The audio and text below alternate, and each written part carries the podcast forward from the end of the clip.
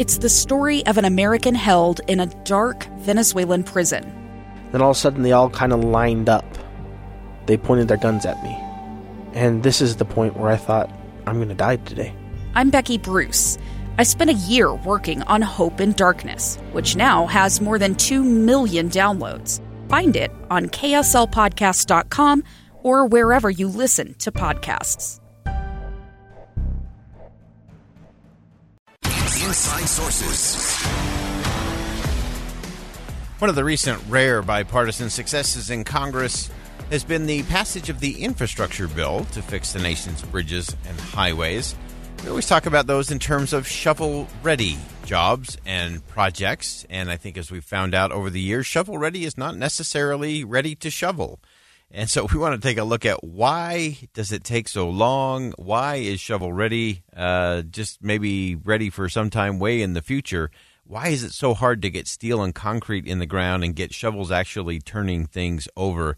Uh, brilliant piece by uh, Katherine Katherine Mangu, Mangu Ward, uh, who is the editor in chief of Reason Magazine, and she joins us today. Katherine, thanks for jumping on. Hey, thanks for having me. Uh, so you point out uh, that shovel ready just really isn't all so shovel ready. And what is it that's slowing down the process on these things that uh, should be getting some things done? So there's this incredibly complicated tangle of bureaucracies around trying to build anything that we might traditionally think of as infrastructure. In the case of the infrastructure bill, that money still kind of needs to be appropriated again. Um, it's frankly like too technical to get into on the radio, but the money is not fully available to be spent even after the very big splashy bill signing, you know, declaration of victory. Then when you add on top of that that there is very very little in terms of truly shovel ready projects. That is, we have long lists of work needs that needs to get done, but a fairly limited capacity to actually do it. Um, what you see over and over is that the problem isn't really that there isn't enough money, it's that there isn't enough wherewithal, there aren't enough supplies and workers in the right places, and there isn't actually any readiness to spend this money at the local level, even when it does become available. Yeah, and you use the example. I'm going to have you walk it through us, uh, walk us through it real quick. The Fern Hollow Bridge uh, that uh, just showed, hey, this is this is why it takes so long to get anything done. Right. So the Fern Hollow Bridge, you'll remember, is the bridge that collapsed right as Joe Biden was uh, in the area to promote the infrastructure bill near Pittsburgh. And um, what happened there was a really classic example of the fact that the politics and the reality are just very separated. So in this case, um, the bridge had been marked as being in poor condition for many years, but it wasn't on the federal list of bridges to be uh, repaired or worked on with that infrastructure money. That's in large part because there there was already money in Pennsylvania to do repairs. Pennsylvania has the third highest gas tax in the nation, so uh, Pennsylvanians spend about 58 cents a gallon. Um, but that money, an audit found in 2019, had been siphoned off to spend on state police, uh, bike lanes, a bunch of other things like that to the tune of um, far, far more than it would have taken to repair the bridge, which had a price tag of something like 1.3 million. So this is just a small example, but you see this over and over where it's much less about just like the raw resources being available and much more about priorities. Yeah, and we've seen and uh, we've had uh, gov- consecutive governors here in the state of Utah who uh, have regularly said, "Hey, you know, just just give us the we we don't need it to go through Washington. Uh, we can do a lot more with a heck of a lot less if we don't have to go through all of the requirements. Tell us how the those requirements, whether it's uh, environmental impact studies or other red tape things, also slow things down and increase the cost when coming to these kinds of projects. That's right. So the most well-known constraints on getting these projects done are definitely environmental to build a highway requires just a, at this point a truly insane amount of environmental bureaucracy, um, and much more so when you're talking about projects that are going to um, occupy previously undeveloped territory. Uh, this isn't true, by the way, only for government projects. It's true for private yeah. building too. And I think you know you've probably wondered this: why does it take so long to build a new housing development. Why does it take so long to, you know, add a porch to the back of your house?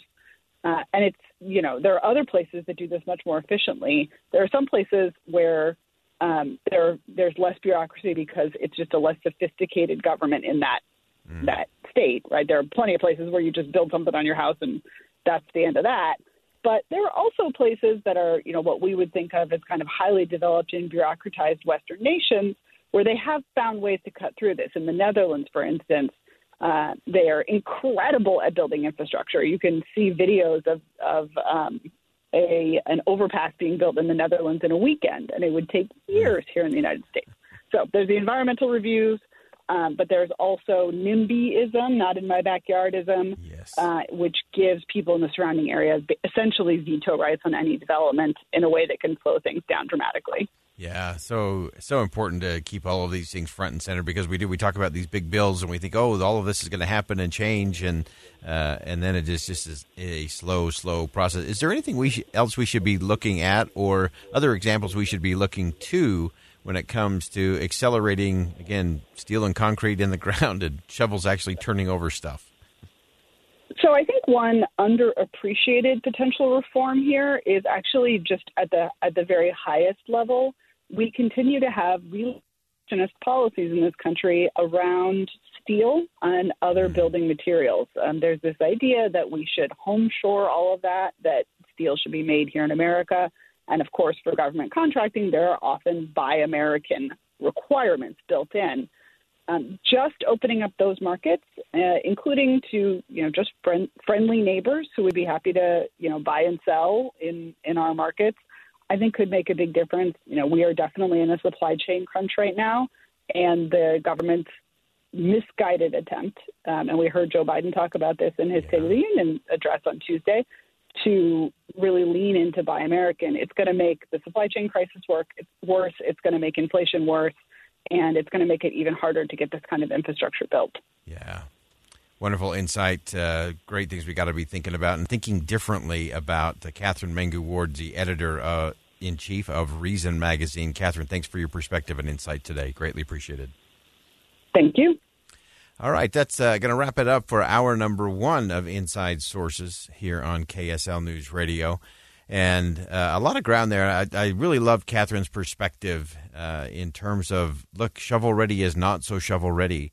And a lot of that is because of what's happening at the highest levels of government in terms of the red tape and the processes. Uh, and we just have to learn to do that better. I think we can do that better in the state of Utah here as well.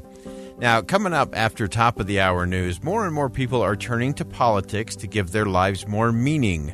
I'm going to tell you we need to think again about that. There is a better way. Stick with us on Inside Sources. We'll give you the answer coming up next.